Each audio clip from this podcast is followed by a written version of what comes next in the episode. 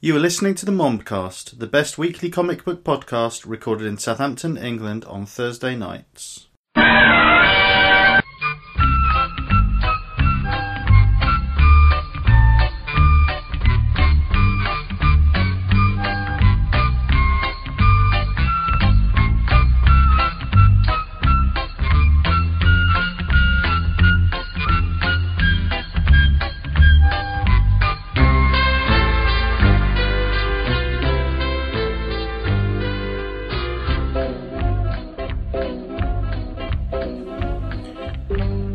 246th episode, we won't be talking about this week's comics, and in his spotlight, James talks about Doctor Horrible and Other Horrible Stories by Zach Whedon et al. Around the mic tonight are me, literally just me, uh, Nick, uh, Nick speaking, Nick here. It's uh, an unusual week. James has spent some of the day at the beach and Jane is on her birthday week, which uh, which happens once a year. Um, so happy birthday to Jane! Hope you're having a really good time. We could have normally James and I would have recorded, uh, would have gone to studio and recorded. Um, he will uh, later on be telling you that it's all his fault that we're we're not actually recording a, a proper show, but actually it's all on me. Uh, we're having an exhausting week uh, here at Chez Papakonstantinou, and uh, for probably the first time where there hasn't been something really pressing uh, and impossible to avoid happening, uh, I I cried it cried it off. I was like, uh, it's going to be too difficult. It's going to be too difficult to go into the studio. So James uh, James took advantage of that by having a very lovely day. Um, I spent most of the day watching Fresh Meat uh, on Netflix. Fresh Meat's a, a very weird show. If you haven't uh, if you haven't seen it, listener, it's about a bunch of students uh, in uh, in off campus housing, which is the only sort of housing I ever lived in. Uh, so they're all supposed to be freshers, I think, and um, it, it, it's quite madcap and quite odd, and they're all very strong and unusual characters. Most of them aren't very nice, but it's one of that breed of sitcom that doesn't really have laugh out loud jokes. Everything's just, hmm, yeah, people are awful, aren't they? Sort of, sort of laughs. Uh, but I have to admit, I very much enjoyed it. That's not interesting, not about comics. It's just something I've done this week.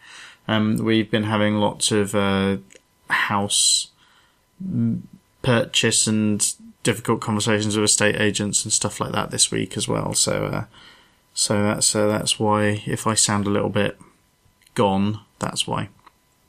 So no Jane this week. Uh, as I said, James uh, James is going to be on the show for his spotlight later on, uh, but uh, I also didn't get to the comic shop this week.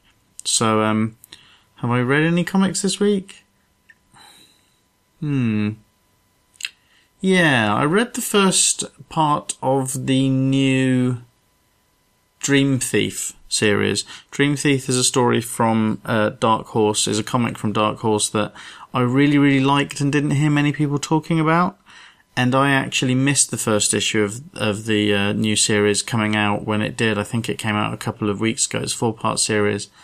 Um, it's basically uh, the mask as in uh, the John Arcudi series that the Jim Carrey film was based on, is basically that if instead of the mask possessing you and you becoming all crazy and zany and Jim Carrey, uh, you became a uh, vengeful murderer. But I'll probably do a proper review of the second issue when that comes out. Uh, because the first series was great and the first episode of this series was also great. Um, other than that, I find myself compelled to read all of Captain America, uh, all of the current run of Captain America by Rick Remender. Uh, largely because it's caused such a ruckus. I like Rick Remender's Deadly Class um, I have liked other stuff by him before. I really like, I really like the Last Days of American Crime. He seems to he seems to benefit from writing short short high concept series. And uh, yeah, I really like Last Days of American Crime, but I haven't really enjoyed much of his Marvel mainstream stuff. I don't I I tend to find X Force I found quirky and, and fun for a little bit, but started to go off that. Uncanny Avengers, while I actually totally understood what he did with uh, Havoc talking about, um, sorry, Alex Summers talking about the M word, I kind of got early on what he was getting at with that, I think. Um, I don't think we were supposed to agree with Alex Summers, uh, but I didn't really like how he responded to criticism as much as that criticism was probably out of line back then. And I actually wrote a post. I'll put it in the show notes, but I wrote a post for um, for the Mom Comics blog about it at the time. Felt it was in keeping with the character. I just found it a little bit annoying. There's something annoyingly poppy and and hip and knowing and cool about his books. But I know that James really enjoyed uh, the ones from Marvel. That is, I know James really enjoyed the Captain America, the first few issues of the Captain America, the most recent volume. I didn't really get on with them, so I haven't read them. But they've caused such a fuss, and there seems to be so much cognitive dissonance. Uh, events in the most recent issue has caused so much cognitive dissonance on um, Tumblr blogs specifically, but also on Twitter, with people calling for him to be fired over.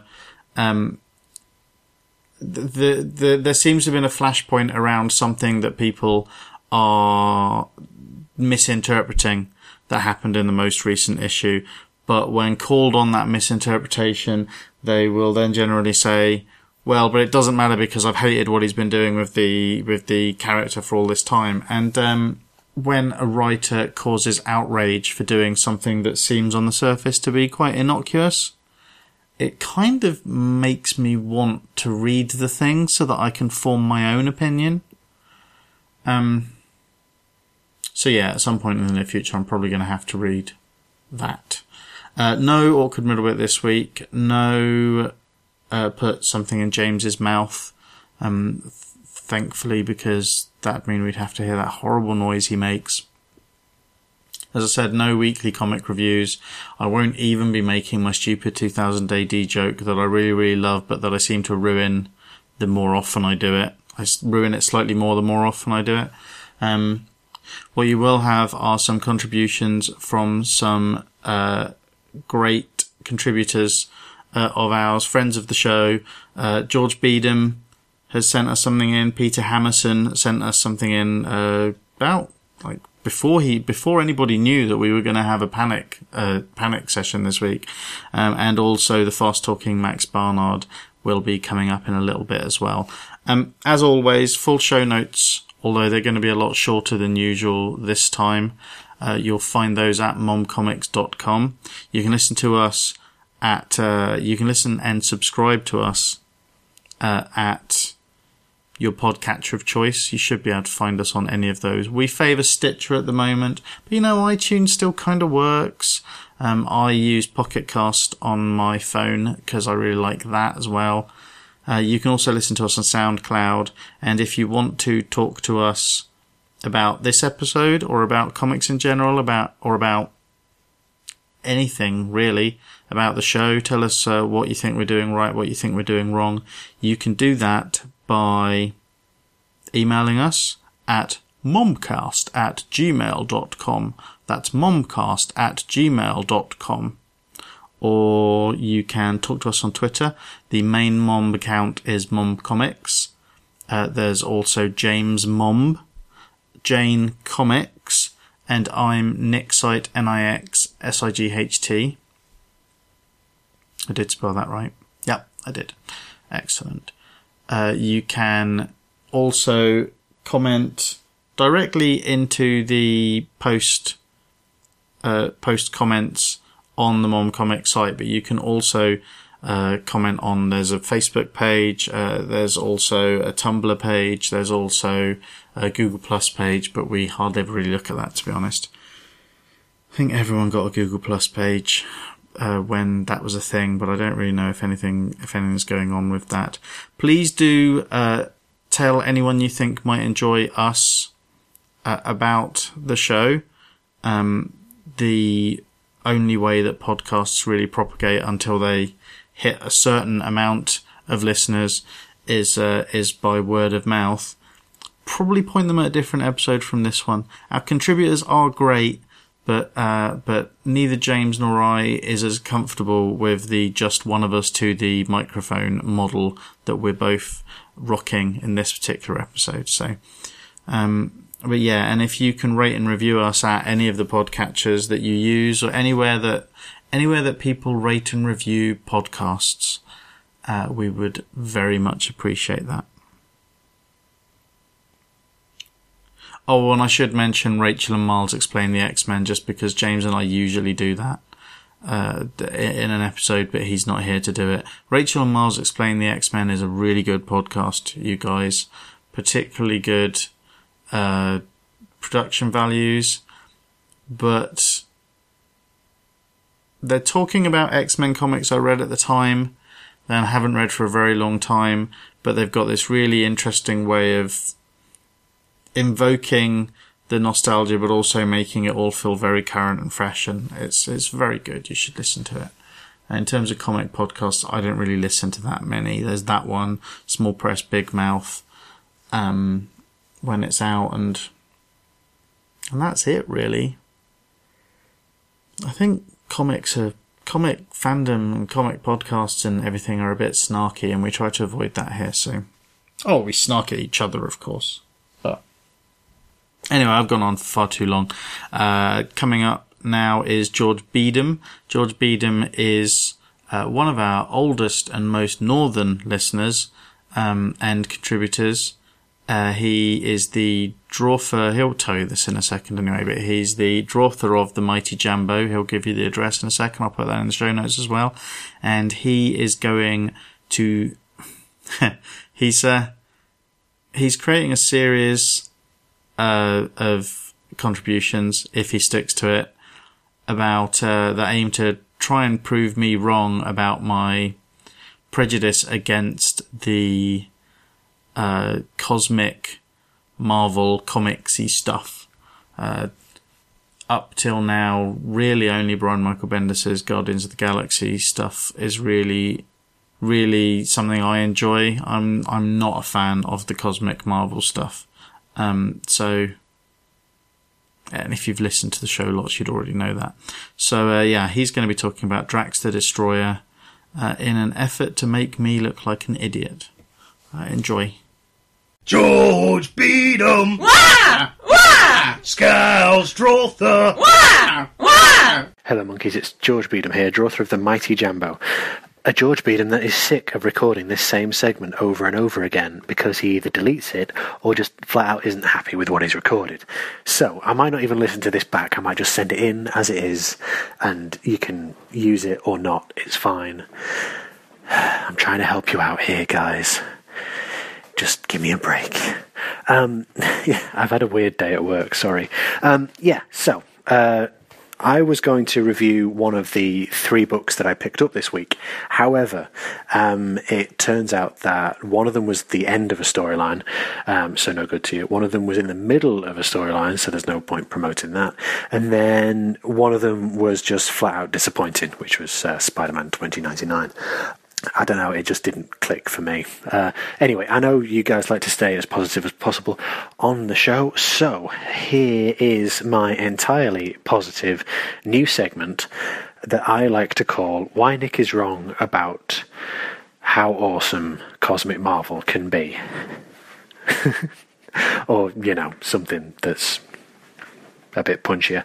Um, yeah, so basically, I'm going to try and work my way through some of my favourite cosmic events. I'm going to start with Annihilation and see how far we get. Yeah, so first up, I'm going to leave the sort of context of the wider uh, sort of Annihilation storyline for another time because this little self contained mini-series that I'm going to review today is called Drax the Destroyer, and it doesn't really need a lot of context because there's no uh, continuity hang ups necessarily. Yeah, so uh, it's written by Keith Giffen, art by Mitt sorry, Mitch Breitweiser. I've recorded this like three times. You think I could say his name by now. And colorist Brian Reber. It's a fun sort of cosmic story about how Drax goes from being a prisoner on a ship to a prisoner of the Nova Corps with a brief aside where the prison ship he was on originally crash lands on Earth with a bunch of other less than savoury uh, alien types, including a Skrull, some guy called uh, Lunatic who doesn't have a face but likes killing people, and a pair of uh, mercenary thugs for hire called the Blood Brothers. Drax basically goes from being um, a thick powerful Hulk type being at the start of this story into the knife wielding, tattooed sociopath that we all know and love from the most recent Guardians of the Galaxy. Um, it's a nice little introduction to cosmic events or cosmic marvel uh, and drax himself. The art's nice um, there's a couple of iffy faces in there. I don't know if that's just my taste or what.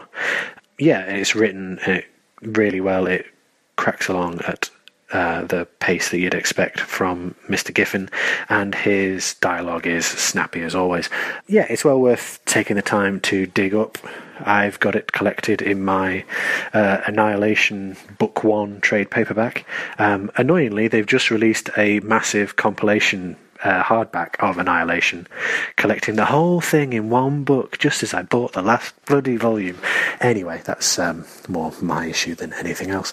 Yeah, oh, this also introduces uh, a character from that you probably know from Avengers Arena called Cammi, or at least introduces an 11 year old version of her who's still just as surly and entertaining, but not quite as old or tech savvy, I guess she had a load of cosmic weaponry and stuff in that book, right? I didn't really get to the end. Yeah, so well worth tracking down. And if you would like to read along with my semi regular segments, why did I say semi? I'm not American. Yeah, then by all means, crack open your copy of Annihilation Book One and meet me back here when I can be bothered recording again and uh, for the prologue. Or, you know, just Annihilation Nova, because the prologue's pretty short, if I remember rightly. Anyway, um, yeah, I'm going to stop waffling now. Hope this helps you guys out of whatever particular jam you've got yourselves into this time. Probably something involving unicorns. Goodbye. That was the inimitable. Well, you probably could imitate him if you've got a passable northern accent uh, that you do at parties and stuff. George Beedham on Drax the Destroyer. I'm hoping he does. I'm hoping he does continue with this series because um, there are certain runs of cosmic comics that I really should try and give another go. Um, I think when John Byrne, specifically when John Byrne goes cosmic in the classic Fantastic Four run he did, um, and also in the X Men. I think I've still got very fond memories of of that stuff. The Marvel Cosmic Universe is broad and a little bit ridiculous. And uh, I've realised listening to uh, Rachel Miles explain the X Men recently, although I can't remember if I uh, if I've mentioned it on the podcast that that um, I realised that apparently I I always thought that the Shi'ar and the Kree, I, I always kind of thought they were the same people. I've always had them jumbled up in my head. If I thought about it, I'd probably realise they weren't, but I didn't ever think about it hard enough. Um, also, there are series like Planet Hulk that kind of uh, are in that cosmic comics range uh, that are so critically acclaimed that I should really give them a go. Oh, and actually, you know, Dan Slott's Silver Surfer at the moment. That's another book I got up to got up to date on in the last few days. Um, the first arc just finished, I think, and uh, that's basically Dan Slott writing a Doctor Who series, but with the Silver Surfer in it as the Doctor instead, and uh, and with a companion and everything, and it's just great. Mike Allred, uh, Mike Allred on art is just amazing as well, but then that, that kind of goes without saying as well. But Dan Slott just having so much fun with this very loose, poetic way of writing that he doesn't really get to, uh, get to do that much in Spider-Man. It's just great. It really is cool. And the fact that it's set in space and is all ridiculous just kind of actually works for me in that, in that case. So anyway, uh, that was George. Uh, coming up is Peter Hammerson, who I think is of our regular contributors and beloved uh, listeners is probably one of the ones who we only really started talking to more recently, but he's lovely. I always get confused though because um, in some places his name is written Peter, as in P Y T Y R Hammerson, and um, for the longest time, I was worried that my instinct to say his name or spell his name as Peter was offensive, that it wasn't actually his real name. I don't know. I'm not sure if I've mentioned that before. It's probably not the right place to uh, place to say it, but whatevs. Whatevs, you guys. Um, yeah, he's an artist and he's incredibly supportive of all of the podcasts he listens to, and his contributions are always good. Um, this week, he talks about the excellent Bojeffries saga. Hello, monkeys. Hello, fellow listener. How are we all? It's Peter Hammerson here, today recording from the comfort of my own car. Now, is anyone up for a game of comic book Call My Bluff? I'll start. My question What is the Bojeffries saga? Is it A, the epic generational tale of one family's trials and tribulations as they move from early 1900s Basingstoke to run a sheep farm in a remote part of Corfu?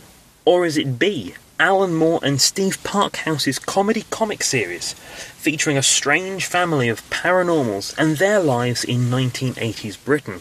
Or is it C, an Aga, owned by legendary jazz funk impresario Bo Jeffries? Now, if you said B, you'd be right. C, C might be right as well, I don't know. But in any case, the Bojeffries saga. A collection of short comedy comics originally published in a few different 80s indie comics. Uh, Warrior, I'd heard of before, but uh, I've no idea about the others. The stories focus on the misadventures of the Bojeffries household, a family of mutants, vampires, werewolves, and the infinitely superior Ginda. Now, I had sort of heard of the Bojeffries, but I had no idea what it was until I found it on Kindle for a mere one pound and change. I couldn't resist a bargain like that, especially when I realised who was responsible for it. And my thoughts after reading?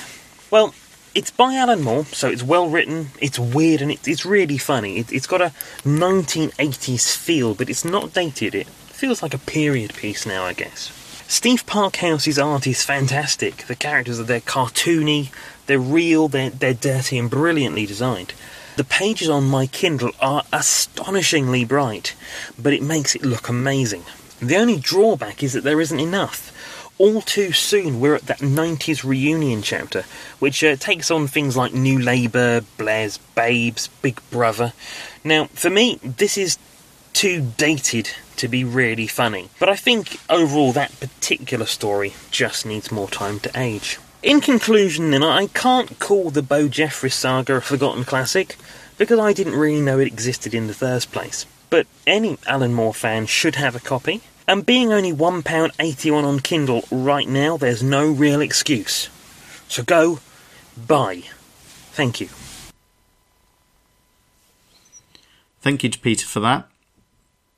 I love the Bojeffries saga. It's as much as I've gone off Alan Moore quite a lot in recent years, and as much as the constant discussion of his old works as classic books that we're all supposed to fall to our knees in front of um, have made me start looking at those job those books a little bit more pragmatically and, and starting to wonder whether they are actually as good as we think they are, or if they were just timely or good for the time or just historically important.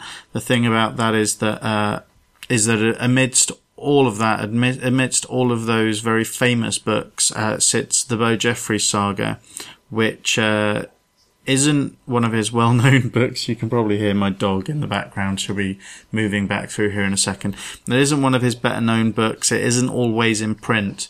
Um, but along with the uh, DR and Quinch stuff he did for 2000 AD, the short, uh, very whimsical comedy series he's done really present a less well-known, uh, less familiar side to him that all the same is just, uh, I think just lovely. It, it's, uh, it's a I, I far prefer Alan Moore. I far prefer deliberately funny Alan Moore to uh, very serious Alan Moore. There are people who argue that he's never that serious, but but I mean, in terms of his work, I always preferred I always preferred Top Ten to Promethea, and uh, the Bojeffries saga is just great, and Steve Parkhouse's art just ages so well. Um, it's kind of a classic old old British uh, humor comic style, so it does age very well. So I'm glad Peter uh, brought that old book to our attention. Now we've got uh, Crazy Fast Max Barnard. That's what I'm going to call him from now on. Crazy Fast. Uh, he's uh, he's another one of our long-time contributors. He's lovely. I love Max. He's also uh, I met him very briefly in person at a at uh, London Super Comic Con last year, which which means that he's he's one of those un, un, unusual people in the comic podcasting and convention scene who I've met fewer times than pretty much anyone else, but who's also like literally met my entire family, where, where not not everyone has. Uh, he met both Amy and Noah um, at LSCC for that very, very brief uh, moment. And I think we both discovered that we're both quite socially awkward considering how happy we are to commit so much of what we say to, uh, to podcast. But anyway, I guess he's probably our manga correspondent. Nobody else really talks about manga for us. So, uh, this week he's going to be talking about Gintama by Hideaki Sorachi definitely mangling that. Max Barnard, Max Barnard, he's got a lovely voice. Max Barnard, Max Barnard, comics are his choice. Hello, monkeys. I've taken a couple of weeks off. You may have noticed.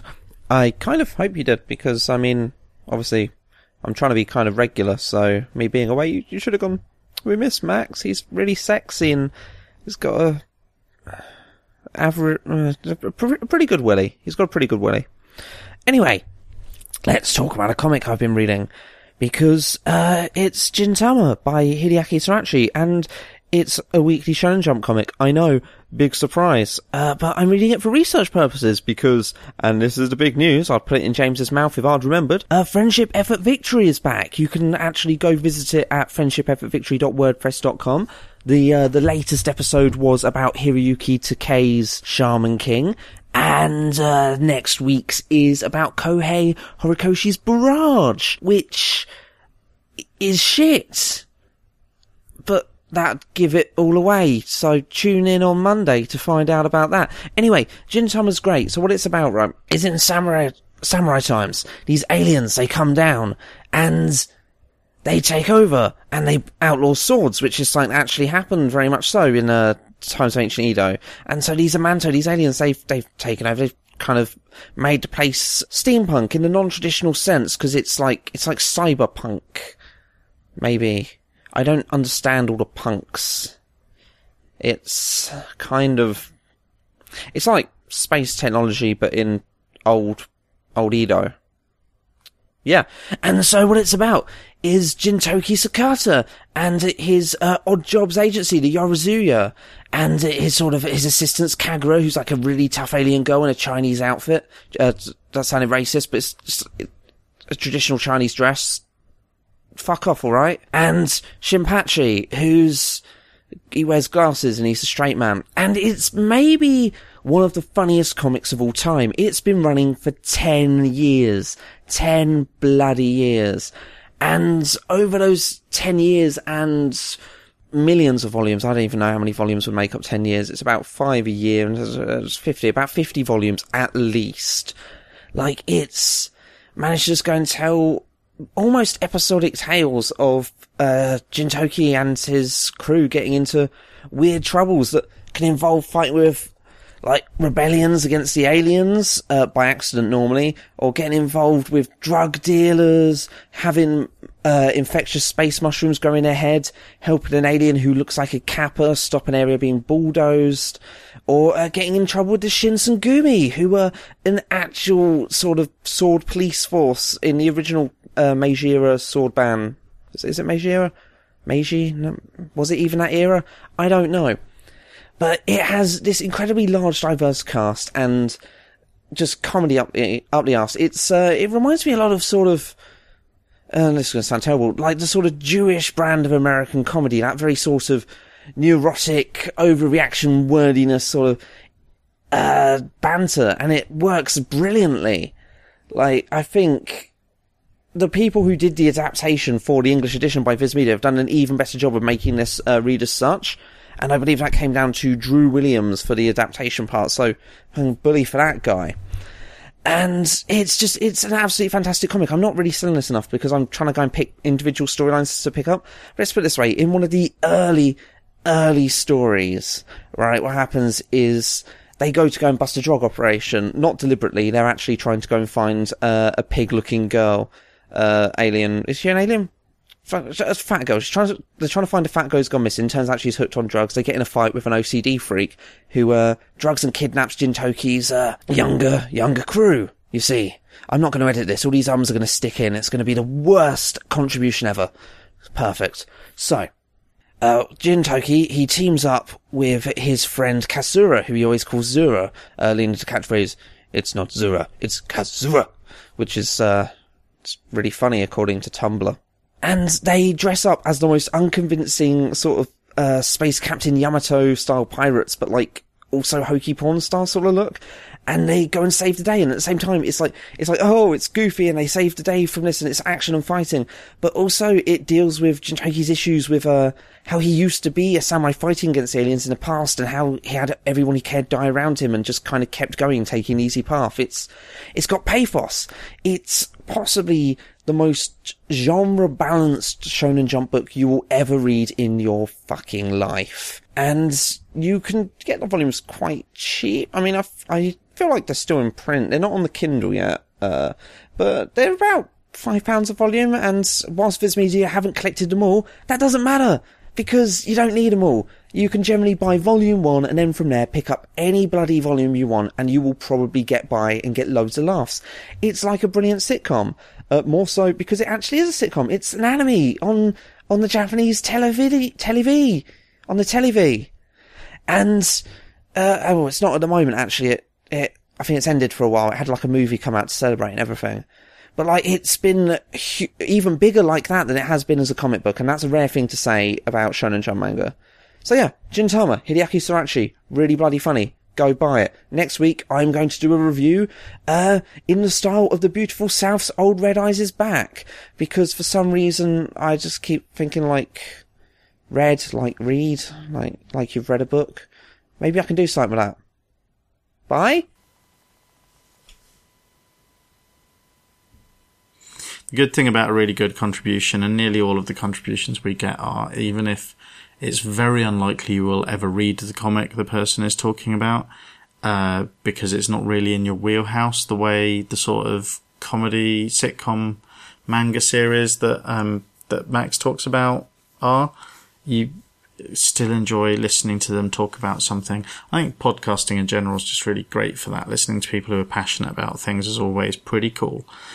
If you enjoyed Max's contribution and would like to hear him talking about more about manga and uh, his clear, clear Japan fetish, um, you can listen to his podcast. I'll put it in the show notes. It's called FEV or uh, Friendship Effort Victory. Uh, we kind of have a complicated relationship with acronyms round these parts, uh, but yeah, he's really owning that one. Friendship, effort, victory. It feels like there should be exclamation marks after each word. Max, can you get back to us and tell us if there are exclamation marks after each word? If you could, please. Thank you. Uh, also, from here on in, I think I'm going to be trying to call TV Telev because that is just fucking inspired. Last and because it's the right thing to do as one of the hosts to uh, be nicer about our guest contributors than about one of uh, one of the other hosts. Uh, last and definitely least, uh, James sent in his spotlight because he had already prepared it. See, this is the thing. Like I said, he's gonna, knowing him, he's gonna really hate on himself and really uh, bash himself about not making it to to recording. But he had his spotlight ready. So, um, so this is James talking about Doctor Horrible and other horrible stories by Zach Whedon, etc. Oh, that's a interesting day. Okay, uh, just uh, just in a very naturalistic way, check off my uh, my to do list here. Okay, so uh, do the washing up, uh, check. Uh, spot of gardening, check. Invent cold nuclear fusion, check. Uh, record a podcast that's just me, all on my own, and somehow manage to uh, get it onto the MOMBcast. check. or or not, or just possibly I'm just doing a contribution to do my spotlight tonight because we didn't manage to get it together to actually all sit around the same table and record tonight, which is a shame. Although happy birthday, Jane! It's Jane's birthday. She's got a very good excuse. I'll be honest with you. I've been to the beach today. I haven't really got much of an excuse. I think I'm the only one really who hasn't got a valid excuse. So um, I think I'm sorry. I'm sorry. I'm not though. It was a lovely day. It's very nice, and uh, my forehead's a little bit sunburnt. Never mind. Um, my spotlight is the next in my series of books I've picked up from Southampton Central Library. So, um, if you're interested in this book, after I've spoken about it, if you wait another week, um, you should be able to hire it from that very library. It's very exciting. Um, the book I'm going to talk about is Doctor Horrible and Other Horrible Stories by Zach Whedon, with uh, various other contributors. Um, and it is a short anthology book of Doctor Horrible stories, which all tie into the Doctor Horrible sing along blog, of course. The, the, the, the web series that was written by the Whedon brothers. Um, uh, as well as oh god, this is awful. Uh, Mauricia Tansharon. I can't pronounce names. Uh, it was written by uh, obviously Doctor Horrible sing along blog. Was written during the writers' strike, or was it 2007? Uh, and was a three part web series about uh, Doctor Doctor Horrible, played by uh, Doogie Howser, and um, Captain Hammer, who was played off the chap um, from Firefly. That's who played him. Um, and there was a horse. There was a horse in it, and uh, a, a a wet guy, a wet guy called Moist, and a lady that was part of a, one of the points of a love triangle between uh, Doogie Howser, horrible, and Firefly. Um, and they uh, and sang songs about it, and um, it was very popular. Everyone loves it, but um, I'm uh, a terrible geek, and I've never seen it. Although um, there's every every chance I I might do um, someone possibly. There's there's an hilarious introduction, and the book itself is, um, as I say, it's kind of works as an anthology. So you've got a Captain Captain Hammer story, um, uh, which at the denouement of the story he uh, launches uh, Doctor Horrible. Um, which is probably quite unpleasant. And then each of the stories that followed, so Moist Humidity Rising, which is a moist um, origin story, um, uh, Penny, Keep Your Head Up, which is again a, a Penny origin story, um, which is good, and then the Evil League of Evil, which introduces them um, as a concept with, uh, of course, the, ho- the horse as the, the head head of the Evil, Le- Evil League of Evil, Evil, which is, is properly funny. I mean, I really that made me very happy in my face. I enjoyed reading reading about that. I, I particularly like um, the uh, the who is he? He's uh, Nick always says to me that I should write this stuff down, but I think um, I think it's better for you to hear um, the mental anguish I go through when I'm trying to remember stuff. It's uh, it's good for my soul. It's cathartic. I particularly like uh, fake Thomas Jefferson, who keeps insisting, of course, that he is real. it's very funny. Um, and then there's a Doctor Horrible story that features uh, him, uh, a loon interacting with the world, and each of these stories, basically, um, they they all sort of interweave in a kind of pulp fictiony kind of way, if you know what I mean. Um, they're all really quite charming. So um, they're all written in the same kind of breezy manner that I, I imagine. I imagine the sing along blog was uh, was written in, but obviously each story has. Uh, not obviously at all. Ob- obvious to me because I'm looking at the book, not necessarily obvious to you. Um, is each of these stories uh, has a different um, artist, each of whom brings a little different, uh, something different to the story. I think they're all written by um, Zach Whedon, who has a lovely uh, light touch and extremely uh, keen sense of comedy in each of these. There's an awful, uh, as again I believe there was in the sing along blog, there's an awful lot of pathos um, in here. Uh, Doctor Horrible is kind of a conflicted character, kind of ultimately just wants to fit in, doesn't he? Um, but in a really awkward way.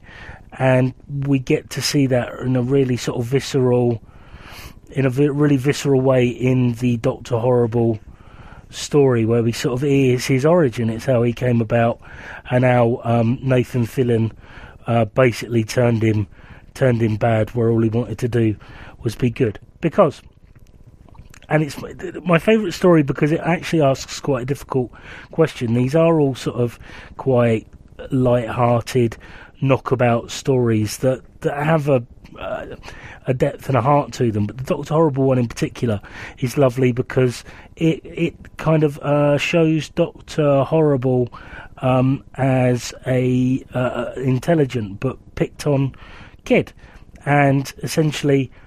Um, he sees a confrontation between um, a superhero and a supervillain, and basically the supervillain is just trying to use his brains against the guy's brawn. And to Doctor Horrible, that casts him as the hero because you know he's just a little guy. He's the little guy who's intelligent, but he's getting kicked about just because the other guy is bigger and stronger. So, although it's a really silly, light-hearted, um, a very sort of tongue-in-cheek story, it has quite an interesting philos- philosophical question at the heart of it.